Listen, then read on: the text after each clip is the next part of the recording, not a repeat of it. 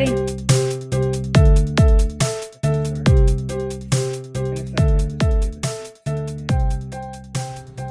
Hello, hello, and welcome back to Soaring to New Heights, the podcast through Boston College's Office of Global Education, where we connect with faculty, staff, and students to kind of discuss their global experiences. I'm here today with Saya, who studied abroad in Argentina, um, and I believe this is the first time I've been able to speak with a student who studied abroad in South America, and one of the very few times that I've talked to a student who study abroad outside of Europe. And so I, I think we'll have a, a, much different conversation than I, I likely have before. Um, but I, I, think it'll be super interesting. And it, I also am super interested in Argentina. I've never been, but it was kind of at the top of my list when I when I thought about either studying abroad or um, actually we'll get into this later, but applied to teach English as Fulbright in Argentina and was not selected. Um, and so it's, it's really been a place that I've, I've wanted to learn more about, um, and I'm kind of interested um, in, in I'm really interested in learning more about your experience. But I'll, I'll pass it over to you to, to introduce yourself. Yeah, um, thank you. I'm Saya. I'm so glad to be here. Thank you for having me. Uh, I'm a second semester junior at Boston College, and I was abroad last semester for six months actually. So, yeah, I'm super excited to share my experience because I definitely want a lot more students to be able to go to South America and feel comfortable and confident about that choice. Yeah, and let's start there. Let's start with um, the the decision to study abroad in in Argentina specifically. What kind of led you to what I would say is probably a more non-traditional location? I mean, there are many options, even uh, that probably fit what your interests were. How did you end up getting to Argentina as that place? Sure. Well, I have been studying Spanish for a long time, and I really wanted an immersive experience in the language to kind of solidify my fluency. So I was looking at Spain and then places in South America, and I am also an IS major, so lots of history. A lot of what I've learned has been from a very Western perspective, and so I kind of wanted to get new perspectives, learn something new, or maybe mm-hmm. like learn about the same things from different points of view. So I had the option of going to either Argentina or Ecuador, I believe mm-hmm. it was. Um, and Argentina really spoke to me just because they also had um, an internship program that I could participate in while I was studying, mm-hmm. which we can talk about later. But yeah, that's kind of what led me to Argentina. I really didn't know anything about the country or the city of Buenos Aires before I went there. Um, so yeah. And it's interesting too because you mentioned uh, speaking Spanish, and one of the reasons that I was super interested in Argentina is uh, kind of the way that they speak Spanish uh, is a bit different than I think mm, Spanish gets taught in classes. What was your experience like? You mentioned like want to grow, grow, wanting to grow your language proficiency. Uh, what was it like learning Spanish in Argentina? Mm-hmm. It is super different. um, I have taken up to CCR two of Spanish here at BC, and so I went to Argentina thinking I'm gonna be fine. Uh-huh. Like maybe the first few weeks will be a bit tough, but I know enough to get around.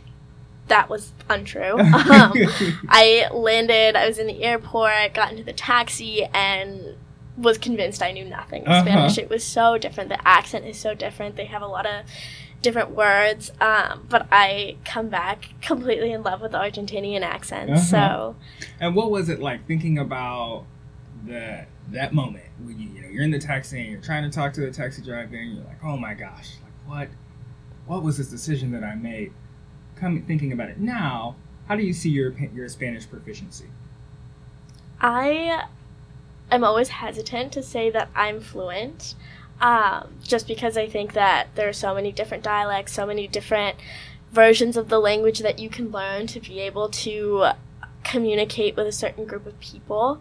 Um, but I do kind of want to give myself credit and mm-hmm. say that I took IR classes in Spanish. Mm-hmm. Um, I was living with a fully Spanish host mom. Mm-hmm. She didn't really speak English, so I was definitely forced out of my comfort zone in that way, in the sense that I didn't get to speak a lot of English, mm-hmm. and so I did develop some pretty decent Spanish. You, know, you deserve to pat yourself on the back. there, there's no need to be modest, and, and I what I would say is what something that my Spanish teacher said to me that really kind of made me think about language proficiency and fluency because I do think that it becomes hard to say, oh, how do you know? At what point do you become fluent? Right? Is it is it when you get when you say that you're at an advanced level in, in the language or, or a native language. And she pointed out something to me once. Um, if you take a child, a seven year old, um, and, and, you communicate with them um, at, at, a school, right, or at a store, nobody would say that that seven year old child is not fluent in English. I mean, you're communicating with a child, like, tell them to go pick something up, or, or, the, or the child, children ask like random questions all the time, um, but they're not grammatically incorrect many times. They're, they're just sometimes weird. Um, but no one questions if a child is fluent in a language. But their level of fluency in elementary school is different than someone who's a doctoral student in college, right? The way that they use the language, the mechanics of the language shift, but they're still both fluent in in the language most of the times. And fluency, I think, has to be looked at on on a spectrum, right? Your ability to communicate is indicative of your of your fluency. And so, I, so I, I think it's fair for you to say that you're fluent in Spanish. If you can take a class in Spanish, an IR class in Spanish, you're fluent. No, that's super interesting. And I think like the school I was at in Buenos Aires mm-hmm. really lent itself to a super good community to be mm-hmm. able to learn Spanish because a lot of students at I was at UCA had had to and, learn and English. Those who, what UCA is? Universidad Católica um, Pontificia. Uh huh.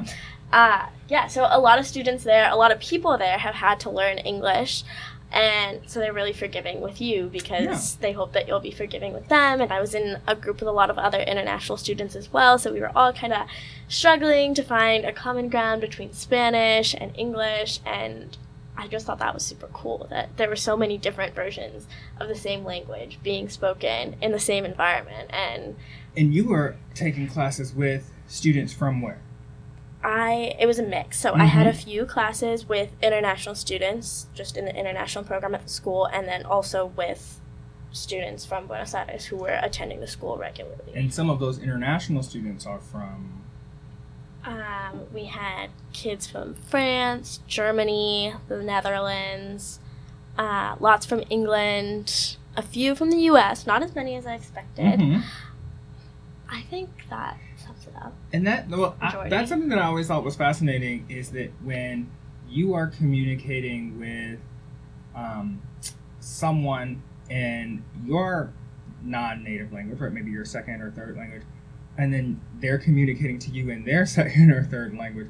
and I think about when I was in college, um, there was a student from China and a student from France, um, and they got together. They were in a relationship, and I was like, oh how? you know, I, I was like, how? You're both, I mean, you're communicating in English, yes, but there has to be like complexities that, like, in your native language, or it's, really hard to convey in English that now, like, you're both missing. But, but to your point, it has to be doable, right? You, it, you, you eventually develop a capacity to communicate in a language where even if it's neither person's native language, you're able to convey your ideas on a complex level. Yeah, for sure. And it was definitely difficult at first because I felt like even though I could communicate sufficiently in Spanish, my personality didn't necessarily come across in yes. Spanish. Yes. Um, so that kind of lessened my confidence a little bit because I could engage in conversation, but I couldn't have the personality I would have had in English. Yes, I, I, It's so funny that you mentioned that because I remember when I was in high school, and I think about this question now, and I was like, gosh, what was I thinking? But I remember asking my Spanish teacher, I was like, can you be sarcastic in Spanish? And I don't know why I thought sarcasm was something that only could exist in English. Mm-hmm. And she was like, I don't know, what do you think? And I was like, I don't know, I just asked you. Like, I don't really, I don't, I don't really understand. Um, but yeah, like certain things are hard, harder to do and they come with like a more complex development, I think, of language. But to your point, um, you know, kind of about your courses and the, and the distinction between the moment you get in that taxi and to the moment you come back, you develop some of those skills that I, I think are really helpful. But I'm also interested in um, what you just mentioned earlier about your internship, right? Because you, you're taking yeah. classes, but you did something else uh, extra that, that that's not really always available to students who go abroad. Yeah, no, I'm so grateful to have had that opportunity. Um, the program that was affiliated with both BC and UCA um, set that up for me. And so I was interning about like 10 to 15 hours a week for an NGO called Techo. Um, and that organization is all across South America, but obviously I was centered in the Buenos Aires office, and they work on the kind of socio urban integration of um, neighborhoods that are like lower income. Mm-hmm. And so, being in Buenos Aires, like, there was a very big difference between the city proper and the people that were, I don't know, a little bit of higher class, Mhm. richer, uh, more educated. And then there's literally a wall through the city that separates the Vishas, which are like the low income neighborhoods. Vicious. Vishas, yeah. Um, and so the organization was working to integrate the city, and their platform was that Buenos Aires as a city cannot progress if that integration doesn't occur because one part will always be lagging. Um, so I there is a law in Buenos Aires that tries to connect the government to actual like organizations within the Vishas to create a collaboration and help that integration. Um, so while I was there, the law was being reformed, um, and I was kind of working to create awareness for that law so that it Mm. could pass through and stuff like that. Yeah. And how did you get connected, right? You said that there, was a relationship in the beginning. Did, did you have a selection of, of internships to choose from, or was it like a placement? Yeah, so the program is called Puentes Mhm. abroad. Um, I think the majority of their staff are actually from the U.S. had studied abroad in Argentina and went back to live there, created this program. Um, so they, yeah, they set it up. They had a number of organizations that they're affiliated with, have sent students to in the past. Yeah. Um, so it's kind of like they'll present some options to you, you get to choose. Um, and then those organizations can come back and look at your student applications, and it's like And did you choose this one? I, well, that's funny. this was actually not one that I Uh-huh. had applied to or even knew existed. yeah. But Puentes kind of came back and said, "Well, this is what we have available. We had students there in the past," and I was like, "Sure, great, Yeah. sounds. I'll try it out." And I, and I and I, it seems like you liked it. I won't put words in your mouth, but I, what what I often think can be difficult about studying abroad is like a integration or a greater understanding of like where you are. Um, and I, and I say that I think when I reflect back on my time I studied abroad in Spain, I don't know a lot about the city that I studied abroad in. I know it's a smaller city outside of Madrid. That's there's one McDonald's. Like there are things that I can tell people about. It was called Alcalá de Henares. Miguel Cervantes is from there. But but, but from a from from the level that you're talking about, right? Ta- I don't know anything about the local laws in in the city. I don't know anything about the distinctions in social classes in the city. And I think what you're talking about is a, a level of understanding in a study abroad program that's really um, difficult to, to, to ascertain. Um, and this internship allowed you to kind of have it develop a greater understanding. Do, do you feel like you interacted with um, a wider population of people in Buenos Aires because of the internship? Oh, absolutely. Mm. Yeah, as part of my internship, I actually got to speak with some of the people living in the Vishas. They Yeah. call them barrios populares Mhm. because they're low income neighborhoods, Mm-hmm. high concentration of people, not many resources. Um, and I got to speak with them about their experiences, what they're doing in the government. Uh, and they also like reflected to me about what my work was doing to help them and I like that was just so rewarding.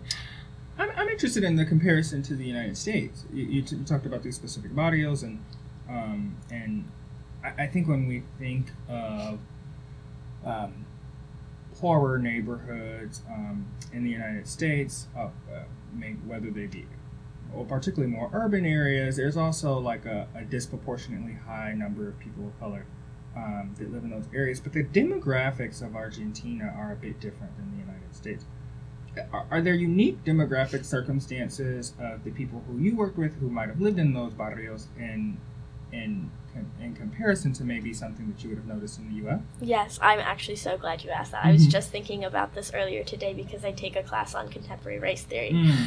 Um, but yeah, so I personally noticed that the people that live in the barrios populares tend to have darker skin tones, Mm. tend to have more indigenous backgrounds versus your common person from Buenos Aires who is really white is you could say really European in the sense that like that's the culture they try to emulate, the language, the food, um, so on. And so I brought it up to the organization that I would be interested in kind of researching how racial delineations play a role in how people Mm-hmm. receive certain salaries or how they're treated in the city and how like it's cyclical that they can't get out of these barrios populares or these villas Mm-hmm. um, and I was kind of met with an attitude that, oh, that's really interesting that you can bring like that from the U.S. because the U.S. has a lot of problems Yes. with racism, but we don't. Like, there's no racism here, and I heard that from so many people, Mhm. uh, which is really sad, but also super interesting because the way that race is experienced in other countries is obviously very different than here. Yeah. Well, say more about that. What do you think? Um, from, you know, from your experience, thinking about the way that you you've seen race conceptualized here in the United States and your and your time studying abroad. Uh, what, what do you think some of those differences about the way that race presents itself looks like? Um, I would say that obviously the history of slavery Mm-hmm. um, Americanism in the U.S. has done a lot of damage Mhm. in the sense of structural systemic racism that we now experience today. Um, but there's also a lot of individuality, I think, that comes with the idea of being Mhm. American. And so Mm-hmm. people are categorized and obviously they don't always fit into certain categories that the government will try to place them in but that was something very different from what i experienced in argentina where there's a huge immigrant population Mhm. and while the majority of them do tend to be italian european white um, the rest of them like they have to blend in. They don't get to hold on to any sense of like their ethnicity their culture because if they do they're persecuted mm, i don't want to say to a higher extent than in the united states but just in a way that is perhaps more tangible there. No, and I and I think what it sounds like you're speaking to, and correct me if I'm wrong, right, is that there, whether it be true or not, is a large scale narrative about um, the United States kind of be a, like a mixed pot of, Right. of, of individuals, and you know we- we're blending together to form this, but there, there's some there's a level of individ- individuality here where you can see, um, you know, some of the, the ingredients right in the soup, um, and and and and, and sometimes in other countries, particularly countries that may be a bit more collectivistic, um, there, there's a bigger push, right, to to be a part of the group. Um, you know, and, and uh, assimilate is a strong word, but um, you know that, that is a, a driving force in, in the culture. Um, and, and I'm not that not that I've been to Argentina, but I think that that's an interesting thing that you point out, kind of about um, about your experience in working with a you know in, in, in that particular neighborhood um, and what that may have looked like. Now, kind of personalizing it though, what was your experience like in Argentina? What what what some were some of the things that you found um, to be really uh, interesting, or also maybe even really difficult? Yeah, so uh, I didn't mention this earlier, but part of the reason I also wanted to go to South America is because just because skin color is such a defining characteristic in the United States, I thought that maybe because my skin color is more similar to people from South America, I might fit in a little bit better. I might seem like less of a foreigner and I might be able to thus have like a more immersive experience. Um, so that's where I fooled myself a little bit because I didn't realize how white Buenos Aires is. Mhm. And just to your point earlier that the US is a mixing pot, so is Buenos Aires. Like, Yeah. Almost everyone you meet there will say, Oh, I have roots from Italy, I have Yeah. roots from France. And so that's where I think it becomes a little bit problematic to say that we want to create like this collectivist Buenos Aires culture. Um, and not recognize how many Mhm. different cultures are at play within that. Uh, but yeah, just kind of so I was definitely like I was wrong. I Mhm. did not necessarily fit in. Like people would yell at me on the street, like Mhm. call me black, call me brown. Mhm. Um, and it was never like I never felt like it was derogatory. It was more just people notice and they Yeah. say something, and Yeah. that's what we would consider racist here. And that's an extremely interesting point because I think there's a big conversation to be had around, you know, cultural norms around around, race. When I studied abroad in Spain, similarly, I remember once my host mom gave me something to give to another student, uh, maybe like a sandwich or something. It was a black student. Um, and um, you know, she, she used the word La Morena, just referencing uh, that the other student was black. But that's that'd be it would be weird in the United States to be like, oh, can you get a sa- sandwich to the other black girl? Yeah. Um, but when I think about it now, I'm like, well, it's not. It is a legitimate fact, um, and, and it's a different way of communicating that I think requires like a level of nuance that um, that is interesting to, to, to kind of work through. And to your point about Argentina, it is funny because I think that Argentina, particularly Buenos Aires, well, not particularly Buenos Aires, but Argentina and Buenos Aires, Buenos Aires is, as a result of that, looks and feels a little different than other places in Latin America Mhm. um, in a way that's super unique, particularly because the history of, of immigration from Europe, uh, part, uh, especially around World War II. Um, and and and, and that's a, it's a good point. And you're saying that you know from from your experience, these are not things that you might have known before. Well, these are not things that you knew before you went, like the, the you know the, the racial demographics in, in Buenos Aires in comparison to maybe other places in Latin America. Yes, and that was definitely part of my culture shock when Mhm. arriving in Buenos Aires because I was told that, you know, the supermarkets, they're called chinos. Yeah, Because- that's the same in Spain. Okay, yeah. Um, and I was Blew just shocked by that. Blew Exactly. yeah. And then you have indigenous people that are literally referred to as indios. Mhm. And, like, that's, I met an indigenous man. He was my tango instructor. Oh wow! And he calls himself that. Like, he refers to himself by that name. And Yeah. I was like, in Wow. the United States, that would be hard to conceptualize. mm-hmm. Mm-hmm. Yeah, so it was definitely different. And I still struggle with it in the sense that I don't necessarily think it was right while I was Mhm. there and I wanted to initiate change and I tried to with my my internship and now I look back on it and I think maybe that wasn't right for me to do. Oh my god, I'm so happy you mentioned that too. I have this conversation all the time. Um, I go into this story all the time about. So I lived in Indonesia for a while. It's not a very uh, uh, like uh, it's not as open to being uh, uh, LGBT Sure. uh, or open uh, uh, openly gay queer in, uh, as, as the United States would be. And I remember when I was like on my way there, I would be like, they will have to accept it. Like I, I'm going to be out, and I'm to let people know, and it's not to be a problem. And I like maybe six months in, a volunteer who had been, I was a Peace Corps volunteer, a volunteer who was there before me, uh, was like, why? Like why? Why?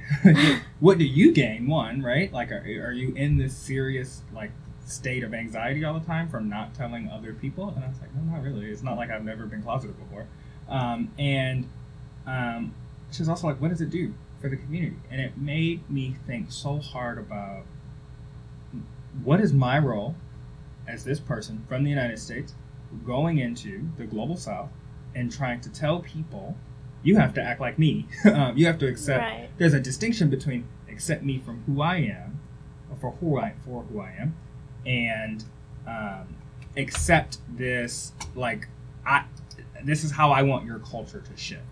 And so I, I think you're speaking to kind of like a, like a the messiness that comes with going to other places and trying to understand what your personal values are cult- as it relates to like you know cultural inter- intercultural interactions.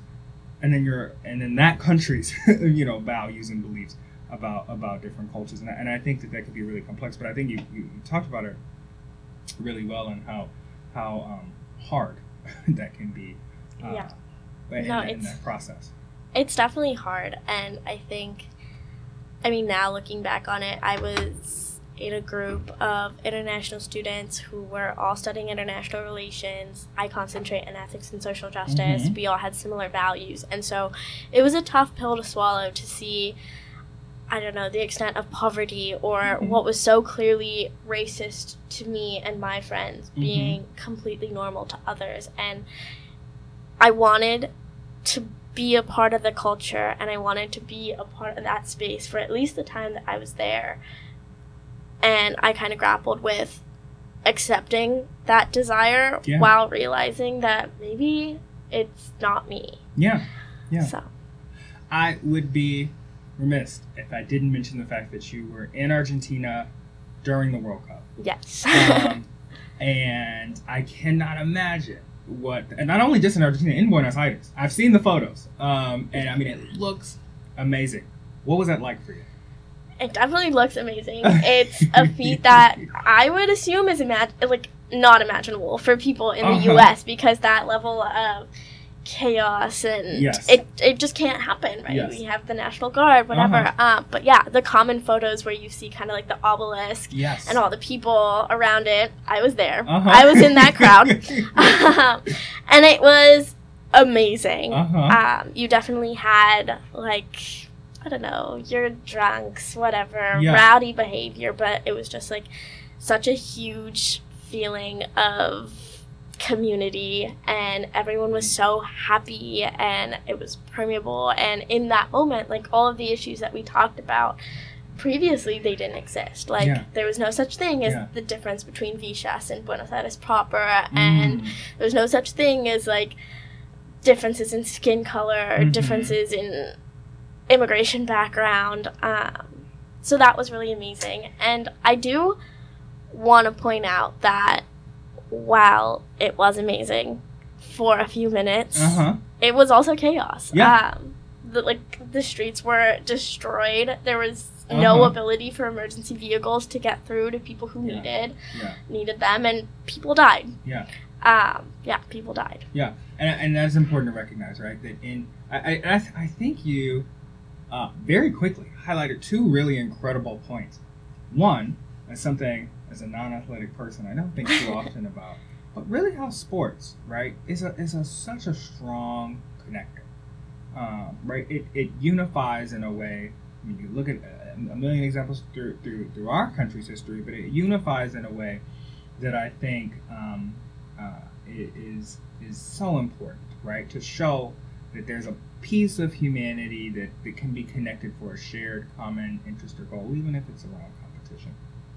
But the other thing that I think you highlight um, that sometimes can can be looked over is like in our elation for like uh, whether it be some type of national pride or, or, or it be uh, just for like some type of personal interest that we can we, we have to take note um, of uh, people who, who who may suffer right for our own personal interest.